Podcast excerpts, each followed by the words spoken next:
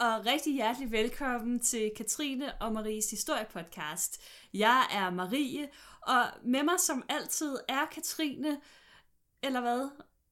Jeg er her. Du er her. Katrine, hun har fået pest. Og det er faktisk en mild måde at sige det på, tror jeg. Ja. Jeg er ved at blive ædt op inden fra en eller anden sygdom, jeg ikke rigtig kan identificere. Nej, jeg er sikker på, at det er en ondsindet form for pest. Jeg tror, derfor, det er superpest. Altså, ja, superpest. Kommet direkte fra Madagaskar, og så... Direkte. Har du været sammen med nogen fra Madagaskar for nylig? Mm.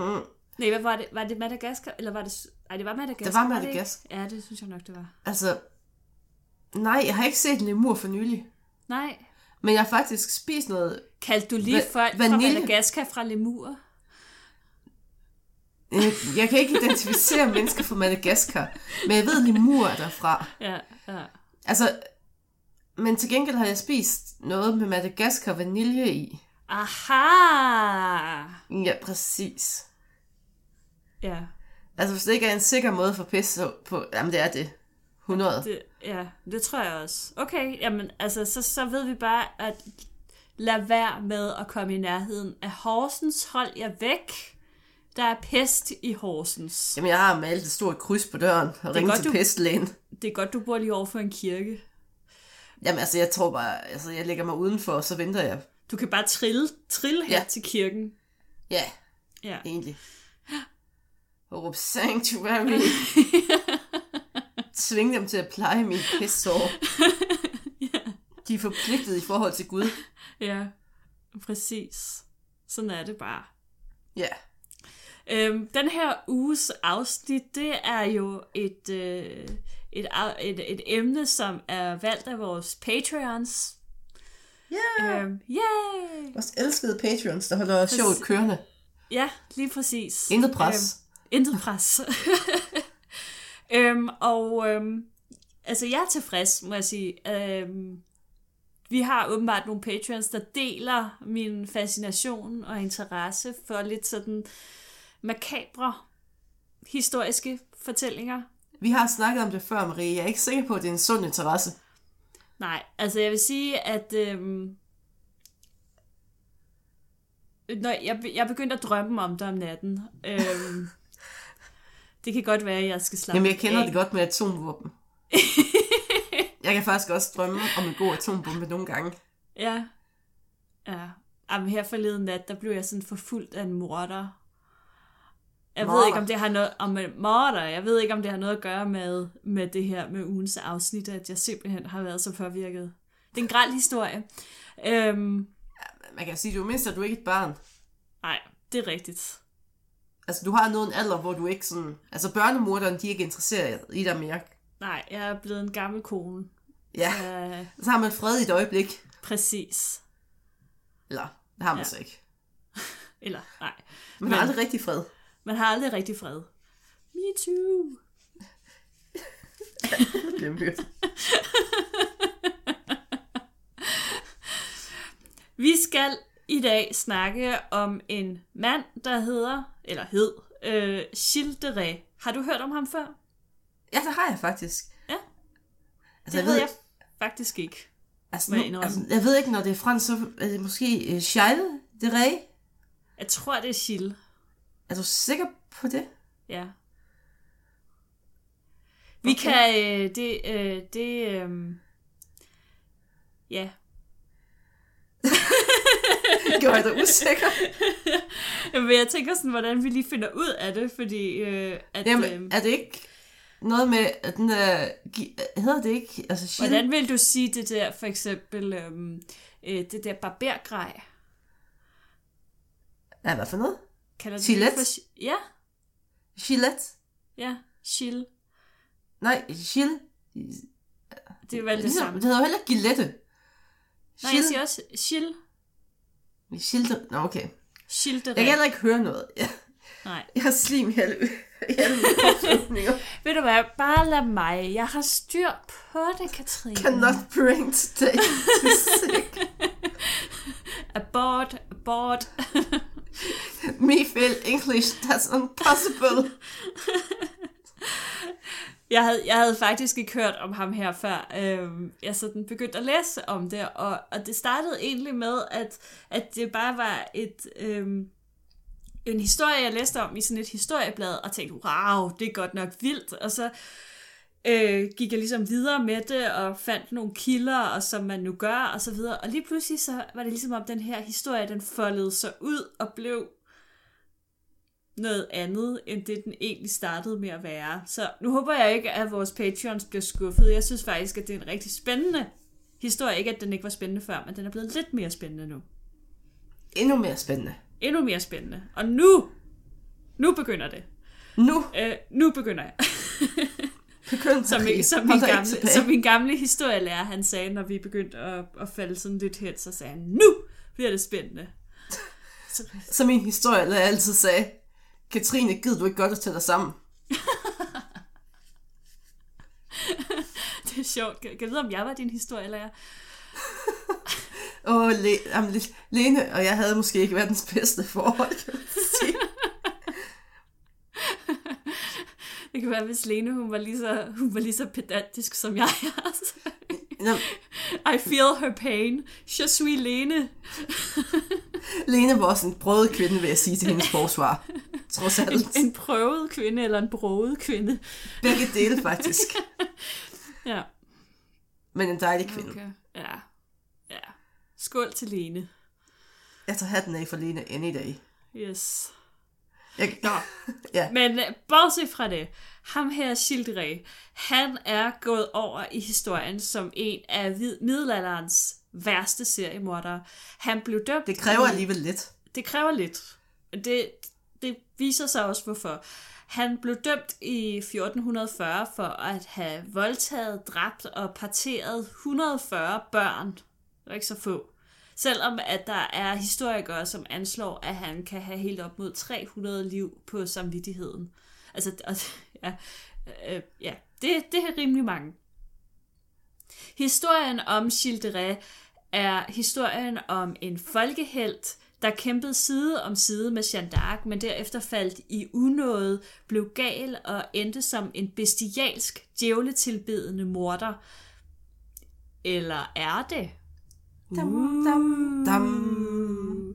For måske handler historien i stedet om bagvaskelse, konspirationer og politiske intriger i middelalderens Frankrig. Og spørgsmålet, som flere og flere stiller sig selv, er, var Gilles de Rais i virkeligheden ganske uskyldig? Det er spændende. Mega spændende. Men hvem var han? Han blev født i 1405 i en af Frankrigs rigeste adelsfamilier, og han levede så selvfølgelig sin barndom i absolut luksus på et af familiens slotte i Bretagne. Ikke også? Er det ikke sådan, man udtaler det? Bretagne. Altså, Bretagne. Jeg siger egentlig bare Bretagne, men... Det er din beskidte bunde.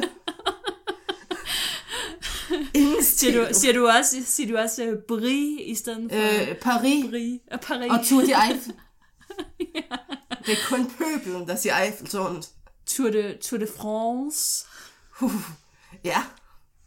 Ja, altså. Altså, man bliver ikke irriteret for sjov, vel? Nej, det er klart. Det er den ene grund til at blive akademiker, det er, at man kan... Jeg har aldrig haft en lektion fransk i mit liv, så det er sådan, det er meget påtaget. Nej, Marie. Ja. Jeg rapporterer, der flyver faktisk 2 store svaner forbi mit vindue lige nu. What? Ej, nå? Direkte. Ja, det er jo som en naturprogram. Direkte live fra Horsens. 2 svaler er netop fløjet forbi Katrines vindue. Svaner. Okay. Svanespil. Fløj de så tilpas lavt, at de faktisk... At de flugtede, altså næsten... Hallo? Jeg tror, min nabo har taget en boremaskine frem. Hvad siger du? Jeg tror, min nabo har fundet sin boremaskine frem. Ej, hvorfor skal jeg blive så distraheret? Forældrenes ægteskab. Det er professionalisme. Vi kæmper imod svaner, vi kæmper imod boremaskiner. We can do this. Men altså, jeg er også lidt i tvivl, han har faktisk bare fået en mega kraftig rørmaskine. Jeg er sådan lidt... Ja. Nå. Forældrenes ægteskab, det var ikke baseret på kærlighed, men var et fornuftægteskab. Ligesom så mange andre ægteskaber i det samfundslag var på det her tidspunkt. Ja, det var vel nok hovedparten af dem. Ligesom i Crusader Kings. Ægteskabet... eneste referenceramme for tiden. Jeg blev en bid af det. Ja, det er du. Er du klar over, hvilket pres det er at gifte sine grimme og dumme børn væk? Og dem, der er for træls, dem sender hende ned i landet, hvor der er pest, for at komme af med dem. Du er en ond og grusom leder. Forældre. Det er endnu værre til mine egne børn, jo. Ej, simpelthen. Ægteskabet, det var arrangeret af Gilles morfar, og det var simpelthen for at få fat på arv, og ægteskabet, det resulterede også kun i 2 børn. Altså Gilles og hans lillebror René. De 2 børn, de blev opdraget af tjenestefolk. Det var jo moderne på det her tidspunkt i den franske adel. Man skulle helst ikke have for meget at gøre med sine egne børn. Nej, puha. Så de så sjældent deres forældre, eller de havde heller ikke sådan et rigtigt forhold til dem. Mm. Det var en opvækst, der var præget af hårdhed, snarere end kærlighed. De 2 drenge, de skulle uddannes, og Gilles, han udmærkede sig både bogligt og militært, hvor han udviste et imponerende talent for at slås. Og dengang så talte det jo ret meget, at man var en lille god kæmper. Ja. Da han var 10 år gammel, der ramte 3 tragedier hans familie. For det første, der døde begge hans forældre. Uff. Moren, hun døde af ukendte årsager, og faren, han dør i en jagtulykke. Mm. Derudover, der faldt hans morbror i det berømte slag ved Agincourt, og de 2 brødre var nu familiens eneste mandlige arvinger. Selvom faren, han havde efterladt et testamente, hvori han gjorde det meget klart, at Gilles og hans bror ikke skulle opdrages af morfaren, de 2, de var blevet fjender, altså faren og morfaren, så var det præcis, hvad der skete. Som Frankrigs anden rigeste mand var morfaren vant til at få sin vilje. Og Gilles, han lærte dermed tidligt, at loven faktisk ikke rigtig betyder noget, så længe man har penge og en titel. Og det er jo et super udgangspunkt for sådan en lille purk og begynde sit liv på den måde. Det er kun de bedste værdier, man får ud af dem. Præcis.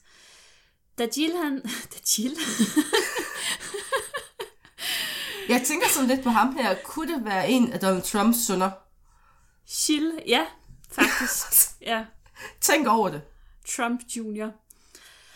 Gilles, da han blev født, der havde krigen mellem England og Frankrig allerede raset i næsten 70 år. Og det var altså den her meget langtrukne krig, hvor at England jo synes, de skulle have herredømmet over Frankrig. Var det ikke også den, der var kendt som 100-årskrigen? Jo, lige præcis. Og franskmændene synes ligesom ikke rigtigt, at englænderne skulle være konge i Frankrig. Men som man gør i Crusader Kings, så er det simpelthen bare om at lave alliancer og knuse dem. Ja, præcis. Jeg er glad for det spil. Den her 100-årskrigen havde allerede varet i 70 år, der ville faktisk også fortsætte i rigtig mange år endnu. Og den her krig kom til at være afgørende for, hvordan Gilles liv ligesom udformede sig. Da han var 14, der blev han sendt i militærtjeneste som page hos en ridder. Det var også meget almindeligt blandt datidens fornemme unge mænd. Er ikke det ikke samme som en væbner? Plus minus? Jo, det tror jeg faktisk. Det var mest mig, der faktisk ikke lige kunne oversætte det rigtige ord. Men du har nok mere ret i, at det er en væbner end en page. Ja, altså men jeg kom nemlig også tvivl, da jeg læste op på det her. Ja, men du har nok ret, det er nok væbner. Han blev sendt i tjeneste som væbner. Jo. Det var meget almindeligt, ikke kun i Frankrig, men sådan generelt, at adelens unge mænd jo så blev sendt ud for at ligesom blive taget af nogle andre. Senere der kom han så til hoffet, og det var her, at han i 1429 mødte en ung pige ved navn Jeanne d'Arc, som vi jo alle sammen kender, går jeg ud fra. Hende skal vi også have et afsnit om. Det skal vi så meget, fordi hun er også temmelig weird. Synes du alligevel? Jeg hører stemmer. Det er Gud. No. Men man kan jo sige, at hun var jo gennemført, hun holdt jo fast i det. Det gjorde hun bestemt. Og hun havde altså lovet Charles den 7., eller måske den senere Charles den 7., fordi på det her tidspunkt er han jo ikke konge, fordi jeg går ud fra, at englænderne har besat Det er lidt kompliceret. Det tror jeg, vi tager i et andet afsnit. Hvad er det, hedder på fransk? Det er ikke shot amount? Nej, det er det ikke. No. Han er tidligere. De kalder ham for Dauphin. Dauphin? Ja, Dauphin. Le Dauphin. Mais oui. Ja. Jeg vidste ikke helt, hvordan jeg skulle oversætte det, fordi det er jo ikke sådan en kronprins, går jeg ud fra. Måske er det lidt en kronprins-agtig type. Nå, skide være med det. Hun havde lovet ham her, at hvis han gav hende en hær, så ville hun besejre englænderne ved Orléans, og så ville hun give ham kronen, eller sørge for, at han fik kronen. Og det ville han. Skal du have en sjov Jeanne d'Arc fact? Ja. I en af miniserierne om Jeanne d'Arc, en af de nyere, der spiller Barney for How I Met Your Mother, Charles VII. Really? Det fuckede mig virkelig op, da jeg så det. Ej, han kan jo ikke være andet, vel? Nej. Og han var jo lidt ked på det her tidspunkt. Ej, jeg har det på DVD, det er fantastisk. Men der er også, at det ikke den der med hende der, hvad er det nu, hun hedder? Det er den, hvad er det, hun hedder? Kanadisk. Hun har det undernavn Lille som Bins. Ja, okay, som Ja, det er den. Ja, okay. Nå, den kan jeg godt huske, jeg så. Jeg fik faktisk lidt et crush på en af de der følgesvende, hun... Jamen, den var altså også virkelig god. Jeg så det i en påske, kan jeg huske, i mine unge år. Siden, jeg har set den. Ja. Ej, hvor var det godt. Ja. Nå, det var lige en detur. Jeanne d'Arc havde altså lovet Charles 7., at hvis han gav hende en hær, så ville hun... besejrer englænderne ved Orléans og sørger for, at han fik kronen. Og det synes Charles egentlig var en god idé, især fordi han på det her tidspunkt ikke rigtig havde noget at miste. Så han gav hende 10.000 mænd og en militær rådgiver, og den militære rådgiver var ingen anden end Gilles de Rais. Jeanne d'Arc og Gilles de Rais, de kæmpede så side om side i nogle år, og ja, efter sigende, så blev de faktisk sådan ret tætte og var sådan meget nære soldaterkammerater. Der er nogle beretninger om, hvordan han sådan har plejet hendes sorg og båret hende væk fra... Jeg ved, om han er en af de to mænd der i Jeanne d'Arc-serien. Det vil ødelægge meget. Noget, jeg også tænker på i forhold til det næste afsnit, hvor gammel var hun på det her tidspunkt? Formentlig ikke særlig gammel. Præcis. Og nu havde du en nabo, som havde en boremaskine. Jeg tror, jeg har en nabo, som vasker tøj, og hvor maskinen centrifugerer nu. Hvorfor? Altså, men det er også bare fordi, altså, vi plejer jo at optage om aftenen, og det er kun klokken er ved at være 3 om eftermiddagen, og det er åbenbart bare det tidspunkt, hvor alle folk de bare er mega aktive. Woohoo, vi skal bare nå alt muligt. Nå. Ja, hun var ikke særlig gammel. Har hun ikke kun været sådan 14 eller sådan noget? Jo, 15? Hun var jo et kid. Ja. Nå. De kæmpede som sagt side om side, og Gilles han blev kendt over hele Frankrig. Han blev beundret og hyldet for sin brutalitet. Flot, Gilles. I løbet af 1430'erne, der blev hans liv dog ændret markant. Jeanne d'Arc, hun blev jo... brændt på bålet som kætter, dømt som heks eller kætter og brændt på bålet.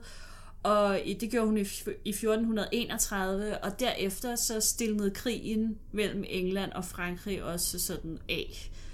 Og så var der ligesom ikke rigtig længere brug for sådan en som Gilles de Rais, så han trak sig tilbage til sin borg i Bretagne, hvor han meget hurtigt derefter blev kendt for sin gæstfrihed, sit fortræffelige køkken og ikke mindst sin enorme gavmildhed, der afspejlede hans rigdom. Og men man kan sige, sådan set i bagspejlet, så den her gavmildhed afspejler måske også hans lidt sådan løsslupne forhold til penge, hvilket... Han var bare fransk. Ja, det skulle give ham nogle problemer sidenhen, hans afslappede forhold til... Han var en livsnyder, kan man sige. Lige hvad det angår i hvert fald.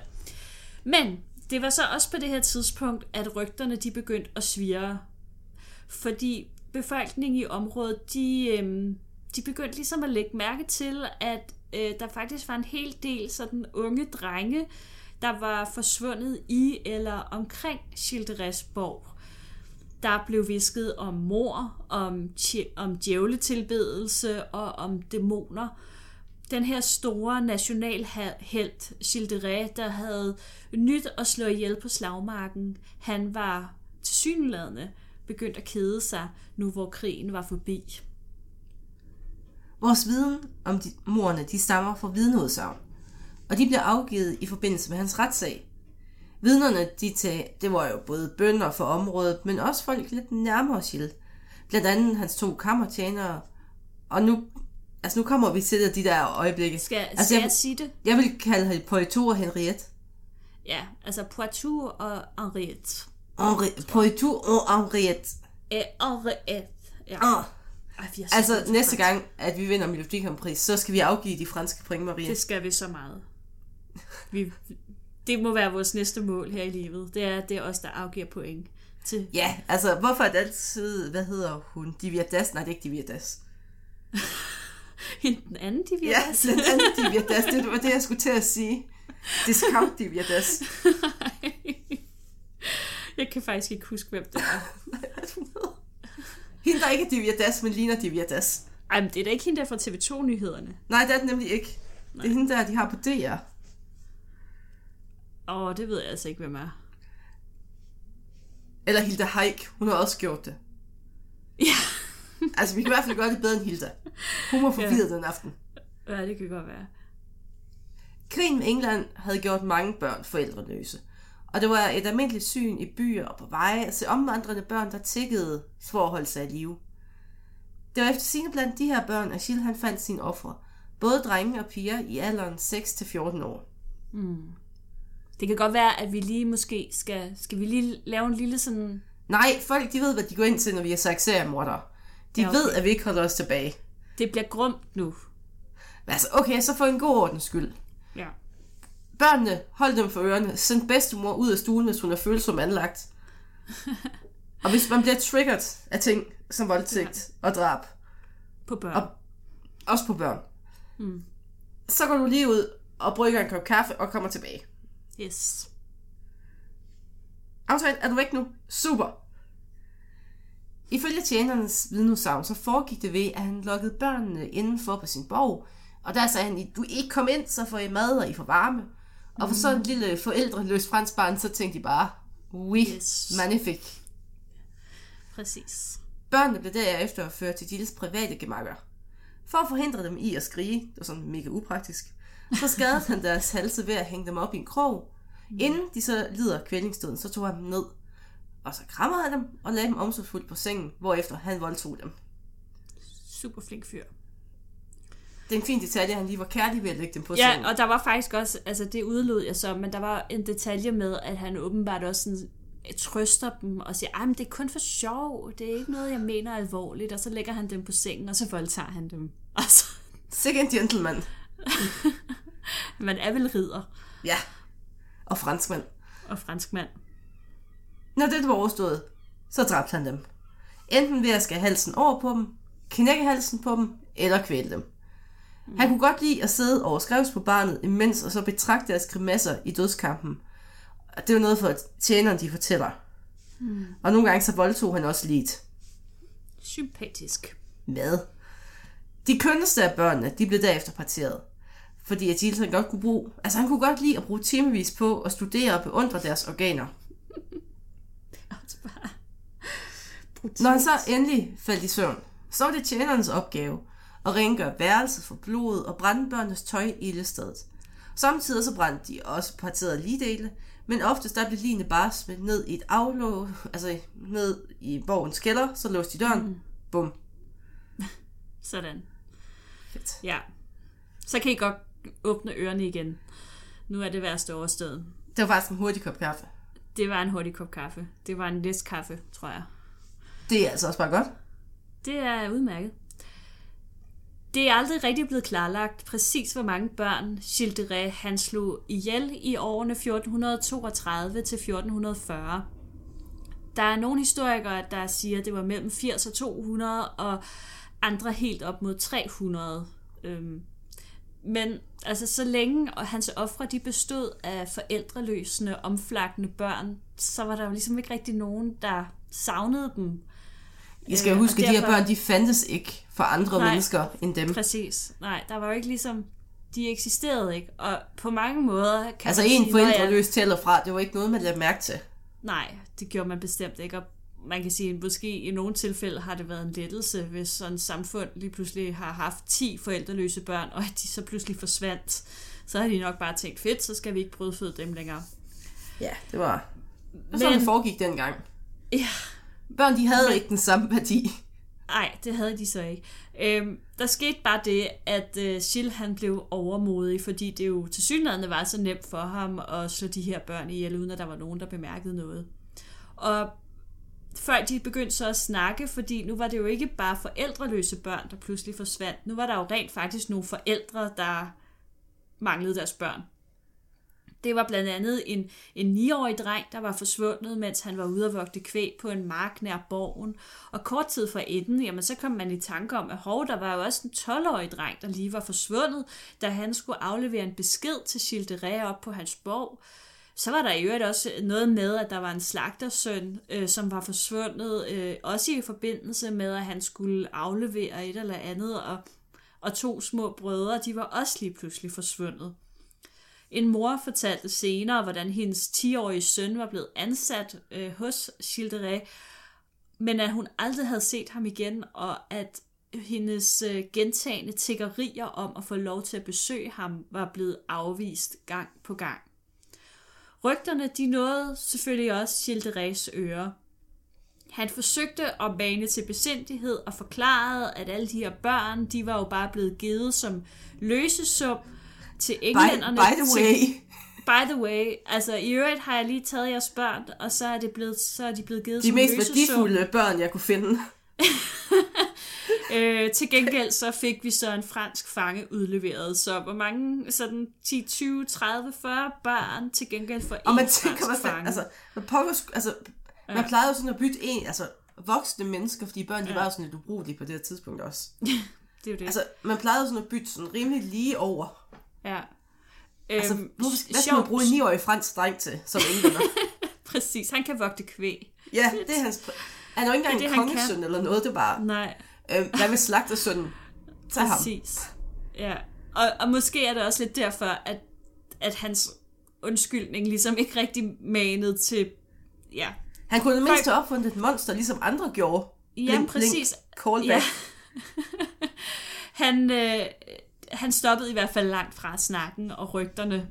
Mistanken, den klæbede til ham.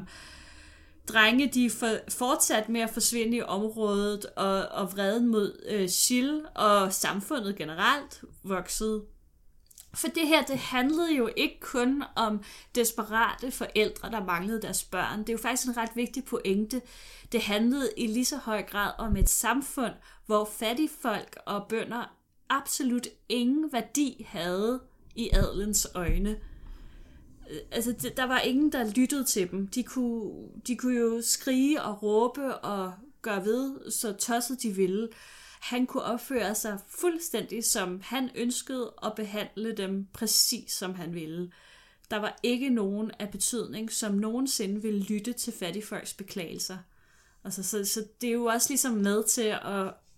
Måske har det også været med til at ligesom styrke den her historie om ham, fordi man bare har været så vrede og frustreret. Ja, så er det jo ham, der bliver monsteret i stedet for ulven. Lige præcis. Ej. Ja. Prøv lige at se, hvordan vi laver tråde. Jamen, sådan er det. I slutningen af 1430'erne, der begyndte Gilles dog at få problemer.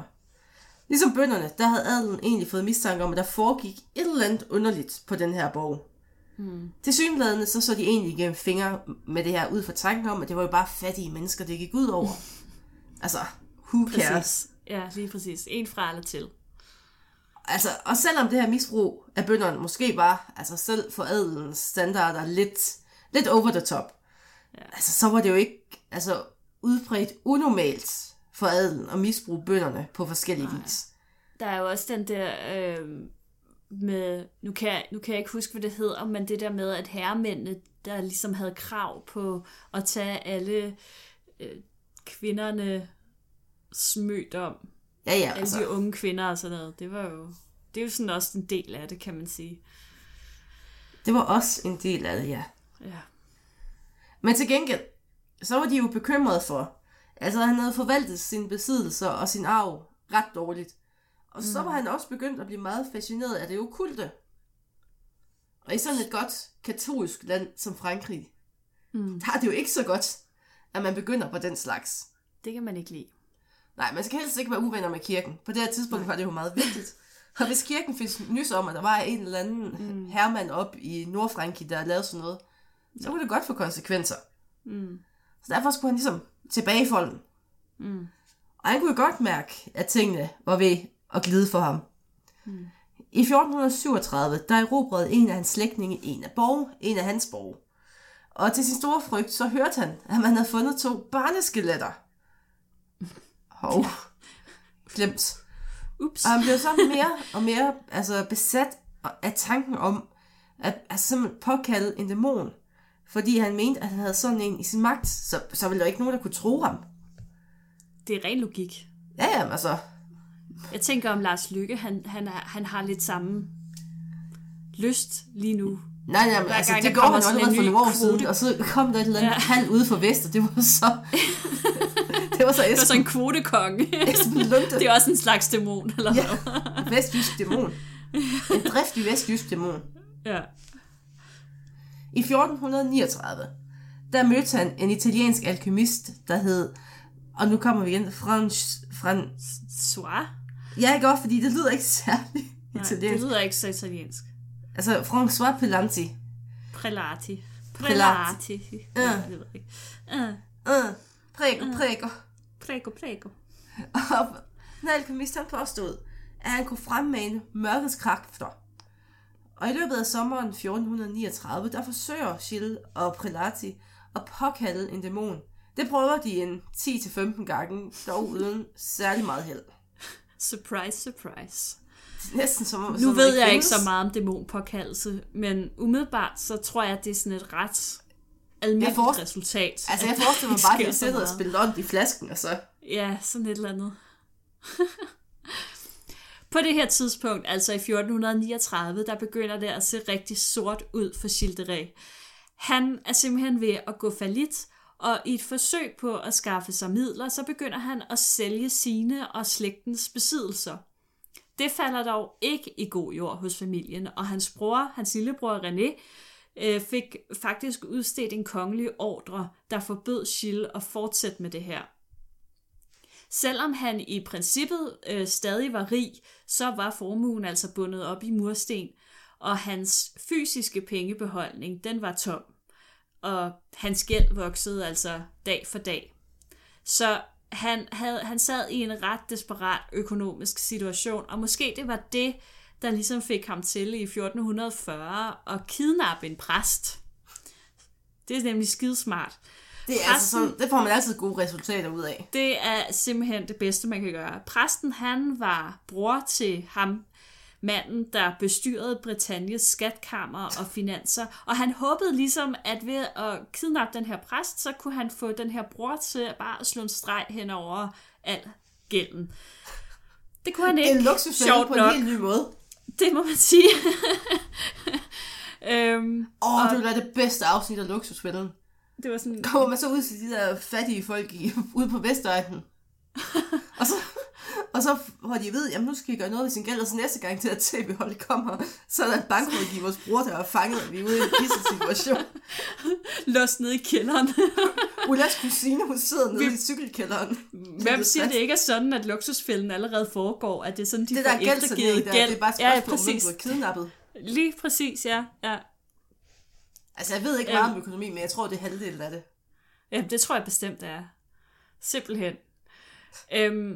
Udover at man måske ikke kan forvente de bedste resultater af at kidnappe folk, så synes kirken heller ikke, at det var nogen specielt god beslutning. De var måske sådan lidt ligeglade med formålet, men de brød sig altså ikke om, at man kidnappede præster. Kirken var generelt ikke glad for dem, der sådan udfordrede dem på det her tidspunkt. Nej, og det var nok i virkeligheden det største problem i den her sag, kan man sige, fordi der er sådan flere forskellige beretninger om, hvordan Gilles kidnappede den her præst, og en af dem er blandt andet, at det foregik midt under en gudstjeneste, og at Gilles, han ligesom bare stormede op og greb den her præst og løb ud af kirken eller sådan et eller andet. Og altså, man kan godt forstå måske, at kirken har tænkt, ah, det synes vi ikke rigtigt om. Sådan lige sådan på kirken, sådan top af magt, og så prøve at fuck med dem. Det var dumt. Ja, præcis. Altså, den katolske kirke i 1400-tallet.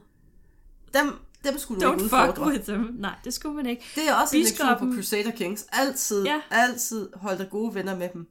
Ja, aldrig nogensinde bliver ekskommunikeret. Nej, det er rigtig dumt. Med det. Ja. Og biskoppen i... nu er det så mig, der skal udtale et fransk navn. Jeg ved faktisk ikke... Nantes. Det er altså hovedbyen i Bretagne. Han begyndte nu at undersøge den her sag lidt nærmere, fordi altså selve kidnapningen og hvorfor og så videre, og der begyndte jo så at blive afdækket en del. Han fik hjælp fra hertugen af Bretagne, og efterhånden så gik det jo op for dem, at der skete altså en masse mystiske ting omkring Gilles de Rais. De afhørte lokalbefolkningen, og de underkastede Gilles borg en undersøgelse, hvor de efter sigende fandt 40 lig. For kirken, der var det dog stadig historien om djævletilbedelse og påkaldelse af dæmoner, men også den her manglende respekt for kirken, som var det værste. Det var faktisk en direkte adgangsbillet til bålet. Den 15. september 1440, der blev Gilles de Rais arresteret og sigtet for blasfemi, dæmonpåkaldelse, majestatsfornærmelse, og så også lige lemlæstelse, voldtægt og mord på mindst 140 børn. Jeg forestiller mig, at det sidste bare var en fodnote. Det var sådan en bisætning, ja. Altså det sker jo, man kan jo altid få nye børn. Præcis. Dem er der sgu rigeligt af. Ja, på det her tidspunkt, der var det ikke børn, der manglede. Nej. Han blev bragt for domstolen i Nantes, hvor han nægtede sig skyldig i alle anklager.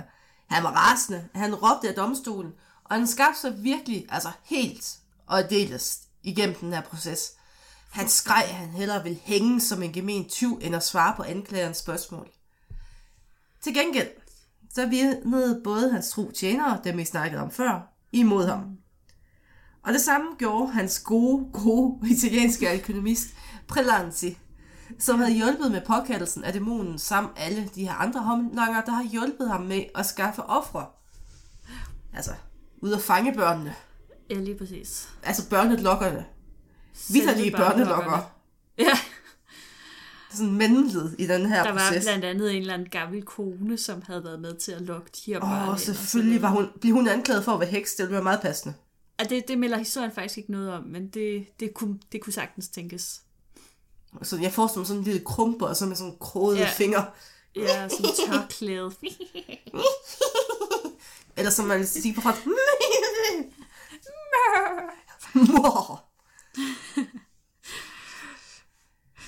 Der er nok ikke nogen tvivl om, at de her tilståelser og de her vidneudsagn, altså fra hans inderkreds, de blev fremskaffet ved tortur. Mm. Det var jo kutyme dengang, fordi vi har snakket lidt om det før, faktisk, da vi snakkede om rettergang.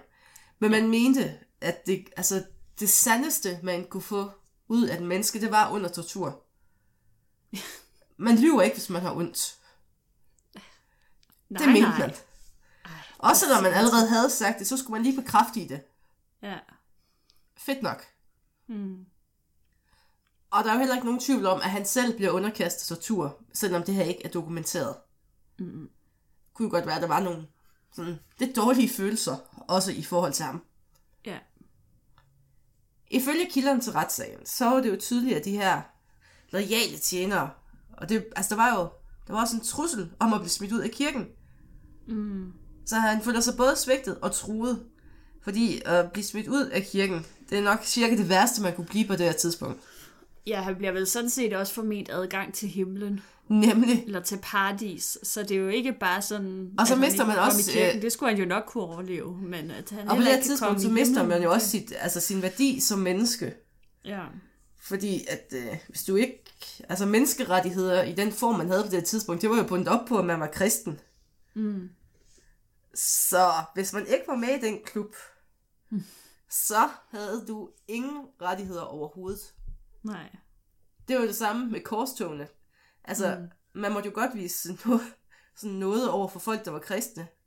Sådan noget pjat som jøder og alt det andet rakkepak, man kunne finde dernede. De skulle bare have skud i. De skulle bare have det da. Ja. Så flinke var de nemlig. Den 25. oktober 1440, dertil stod han, altså, der sagde han ja til alle anklagerne. Og dommen faldt hurtigt. Han skulle brændes på bålet. Dog med den nåde, at han først blev hængt, fordi han jo havde tilstået sine forbrydelser. Hans to tjenere, de blev ligeledes dømt til døden, og de skulle brændes sammen med ham. De var jo medskyldige. Mm. Dommen den bliver fuldbragt allerede næste dag, den 26. oktober 1440. Ja. Jeg kan bare lige til at tænke på, at den der er simpelthen, der er hurtig rettergang der. Der er jo ingen grund til at lade dem hænge rundt. Blink, ja, vi synes, Søren Pape, han sidder og savler over, hvor hurtigt sådan en dom, den kan eksekveres. Og brugen af tortur. Hvad er det smukt? Og brugen af tortur. Jamen, altså, det bliver ikke bedre. Overhovedet ikke. Men så er Gilles de Rais død. Men så allerede kort tid efter, at han er død, så opstår spørgsmålet, var han overhovedet skyldig? Eller var han offer for et gement komplot? Endnu i dag, der findes der faktisk to lejre, der argumenterer for henholdsvis hans skyld og hans uskyld. Og efter at jeg sådan har gennemkigget hele internettet for det her, så kan hele internettet, så kan jeg også se, at det er sådan meget lidenskabelige diskussioner, vil jeg sige. Dem, der tror på hans skyld, og dem, der tror på hans uskyld henholdsvis, er utrolig passionerede omkring det. Altså, det må man sige.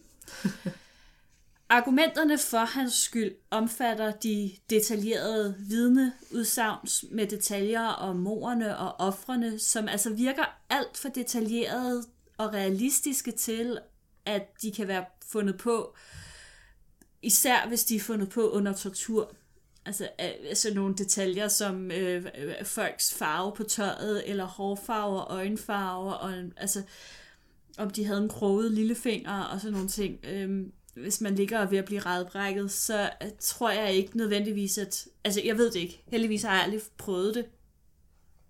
Jeg ved ikke, hvad detaljeret... Det er bare et argument, okay? Det er bare okay. Okay. Derudover så supplerer vidneudsagnene faktisk hinanden, selvom at de er blevet givet uafhængigt, hvilket måske også godt kan pege på, at de her forskellige mennesker rent faktisk har været vidne til den samme historie. Derudover så peger anklagerne også på Gilles de Rais' psykiske tilstand, og det er jo selvfølgelig, kan man sige... noget, der først er sket i nyere tid, hvor man sådan har begyndt at psykoanalysere ham sådan lidt mere, og se på hans barndom og så videre. Han var jo vokset op i et barsk miljø uden kærlighed. Og som bare 10-årig, der døde begge hans forældre. Han skulle endda have overværet farens død. Og så derefter var han jo blevet overhovedet i familien, og så skulle han navigere i den her utrolig intrigefyldte verden, hvor han meget hurtigt fandt ud af, at han ikke rigtig kunne stole på nogen. Dertil så kommer hans lange karriere som kriger, og med den følger ligesom også rygterne om hans glæde ved at slå ihjel på slagmarken, hans voldsomme temperament og så impulsiv opførsel. Og der er sådan flere, som har peget på, at altså, det er jo meget muligt, at han har lidt af PTSD, altså posttraumatisk stresssyndrom, hvilket... Altså, hvis man har læst en beskrivelse af, hvordan et middelalderligt slag foregik, så... Det var ikke for sjov.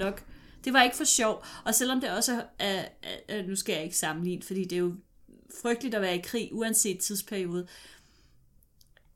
Jeg skulle ikke nyde noget af sådan et middelalderligt slag, hvor der bare flyver legemsdele og pile, og folk er bare overalt. Altså, når man læser om dem, der bare fik et slag ind i siden af en morgenstjerne, så kunne man altså få lov til at ligge og have det, altså være sådan ved at dø, indtil så et par dage efter, hvor der så kom en, som... Og slog dig ihjel. Ja, fordi at der var jo folk, der levede af at slå døende mennesker ihjel på slagmarken. Ja. Det var et job. Ja. hvor man gik efter og så gemme altså med spyd. Ja. Au. Ja, så altså jeg tror men jeg tror helt bestemt også at altså der har været traumer i den forbindelse. Der er jo ikke nogen mennesker, tror jeg, som kan... Altså, medmindre selvfølgelig han er stjernepsykopat og fuldstændig ingen empati har, hvilket selvfølgelig også er et argument i forhold til de forbrydelser, han så eventuelt begik. Det er bare svært at forestille sig, at man er fuldstændig upåvirket af at have været soldat eller kriger i så mange år og slået så mange mennesker ihjel. Altså, man skal jo selvfølgelig se det her med et kritisk blik, fordi det er jo umuligt, kan man sige, at lave en psykologisk analyse af en person, der levede for 600 år siden. Men set i lyset af hans livsbane og de valg, han traf senere i livet, den måde, han levede på, og sådan som han var kendt, jamen, altså, så synes flere sådan historikere ikke, at det er usandsynligt, at han godt kunne springe ud som seriemorder. Men så kommer kedelige Katrine. Noget jeg tænkte over, det er sådan, jeg læste også lidt op på det. Det var jo, hans opvækst var jo ikke, altså det var jo ikke atypisk. Nej. Altså der var jo mange, altså det var jo ikke naturligt for børn den alder bare at blive skibet af til tjenestefolk. Nej, nej. Og forældre, de døde jo også, altså. De kunne jo svinget. Og han har jo sagt, at du skulle have haft et kærligt forhold til en amme, eller et eller andet, sin som bror, har... et eller andet. Ja. Og der var jo en hel generation på det her tidspunkt i Frankrig, som har haft den samme oplevelse med at have været i krig rigtig længe. Men det kan selvfølgelig... Altså, vi hører jo heller ikke om alle de andre, der bare var utilpassede bagefter. Nej, det gør vi jo ikke. Nej, men det var bare sådan... Der var lige en tanke. Ja. Bliver han egentlig nogensinde gift? Ja. Ja, det gør han faktisk. Men det gør han allerede i sine unge år. Selvfølgelig. Og, ja, i 20'erne. Og det er faktisk også en lidt sjov historie, som måske fortæller lidt om, hvis ikke ham, så hans morfar, som jo ej, han er bare sådan en fuldstændig Tywin Lannister-agtig type, ham morfar. Ja, faktisk, fordi at, det var meningen, at han skulle giftes med en pige, som tilhørte en meget rig familie i Frankrig. Problemet var bare, at den her pige, hun var kun 4 år gammel. Og morfaren var sådan lidt, det skulle lige meget. Men der gik kongen så ind og sagde, altså fair nok, at de skal giftes, men jeg må altså lige vente til den her pige, hun er blevet voksen nok. Det kunne morfaren altså ikke vente på. Så i stedet for, så kidnappede han, det ligger åbenbart til familien, men så kidnappede han så en pige, en kusine, tror jeg, eller sådan et eller andet. Og hun blev så gift med ham i stedet for. Det er virkelig sært. Haps, haps. Ja. Og de fik også et barn. Men det er sjovt, fordi at jeg ved faktisk ikke, hvor hun er henne i den historie, der sådan følger senere hen. Altså umiddelbart, så virker det jo, som om hun ikke er der. Fordi der er ikke nogen vidneudsagn, der er ikke nogen reaktioner. Enten så har de bare levet fuldstændig adskilt fra hinanden. Der er heller ikke noget om, hvad der sker med hende, efter han er død. Så jeg kan måske umiddelbart forestille mig, at hun måske er død. Men de skulle også have fået et barn sammen. Og det her barn ved jeg heller ikke, hvad der er sket med. Så spændende. Der er sådan lidt løse ender i den her historie. Ja. Måske har han slået dem alle sammen ihjel. Who knows? Morfaren har taget dem som gidsel. Fuldstændig. Han har kidnappet dem. Ja.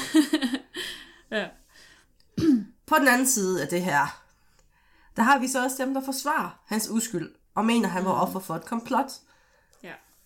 Et af hovedargumenterne, det er, at de, der pegede på ham som skurk, og fik ham arresteret, det var faktisk dem, der havde en økonomisk gevinst ud af hans død.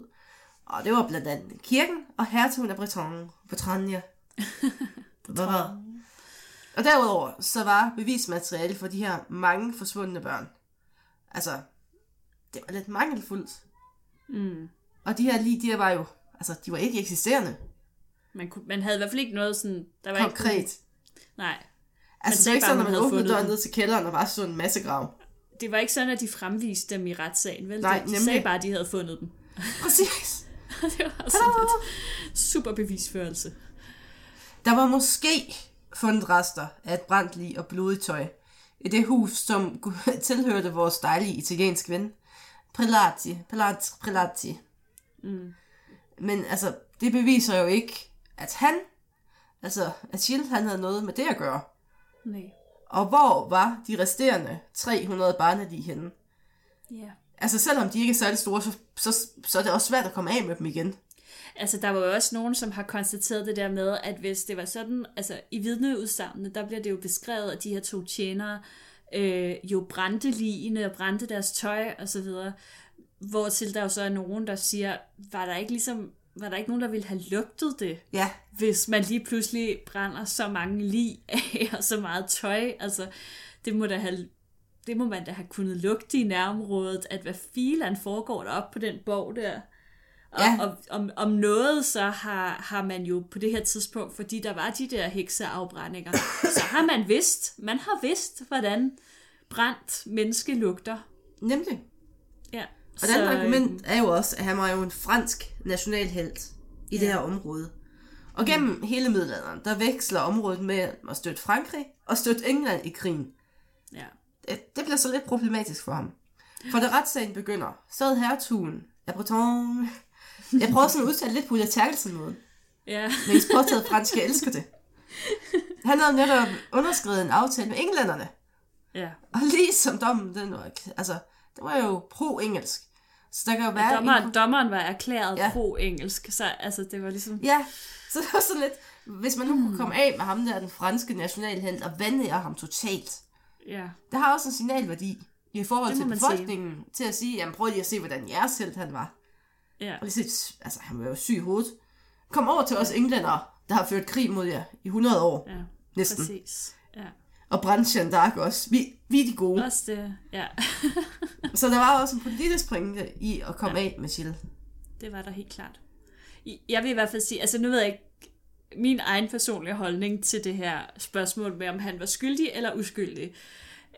Jeg må indrømme, at jeg er ikke overbevist om hans skyld. Altså på den ene side, så vil jeg sige, at historierne om ham er så grusomme og så makabre, at jamen, altså, det er da ikke usandsynligt, at der har været, altså lige så vel som der i dag er psykopatiske, sadistiske mordere, som kan finde på de mest grufulde ting, så kan man jo ikke udelukke, at det har der selvfølgelig også været i middelalderen, og det kan der også sagtens have været ham, der var en af dem. På den anden side, så synes jeg faktisk, at de argumenter imod hans skyld vejer ret tungt. Altså det... Jeg synes faktisk, det giver ret god mening, det med, at han er en fransk nationalhelt i et pro-engelsk område, og det med økonomien og sådan noget. Hvad synes du? Altså jeg har det sådan, det kan jo godt være, at der er strøget et barn i svinget på et tidspunkt, eller to, eller tre. Mm. Men som vi talte om, det var jo ikke sådan fuldstændig atypisk, at det skete. Nej. Og så kan det være, altså det kommer til at lyde forkert, men det kan være, at det blev blæst ud af proportioner, det han havde gjort. Mm. At det i stedet for de her ikke så mange børn, var helt vildt mange børn, og han var et monster, og altså, han lyder ikke som et sympatisk menneske i mine ører. Og jeg kunne godt, han kunne godt være typen, der kunne finde på at være lidt skummel. Men igen, det var ikke ude for normalen. Nej. I et samfund, altså han er vokset op med brutalitet. Det var de alle sammen på det her tidspunkt i Frankrig. Det var sådan, det var. Det er jo et samfund, ja. Altså, man er i krig, og man var jo på randen af borgerkrig, sådan cirka konstant, samtidig med, at man var i krig med englænderne. Ja. Så, præcis. Altså, det kunne godt være sket, men det er nok blevet en større sag, end det reelt var. Ja, og spørgsmålet er også, om altså, fordi det, der blev vægtet højst i retssagen, var jo hans anslag mod kirken. Det tror jeg altså 100% på, at det kunne han godt finde på. Ja, det tror jeg også godt, fordi han kunne godt være sådan en Fanny Wolf-type, som bare tænker, så vil jeg have det mod. Jeg har min titel, og jeg har min rigdom, og det er der ikke nogen andre, der skal bestemme over. Nej. Og så er det så lige, at hertugen af Bretagne og biskoppen, de tænker, hvad for noget? Det tror jeg nok, vi skal. Pourquoi? Okay. Tabernak! Råbte de, og så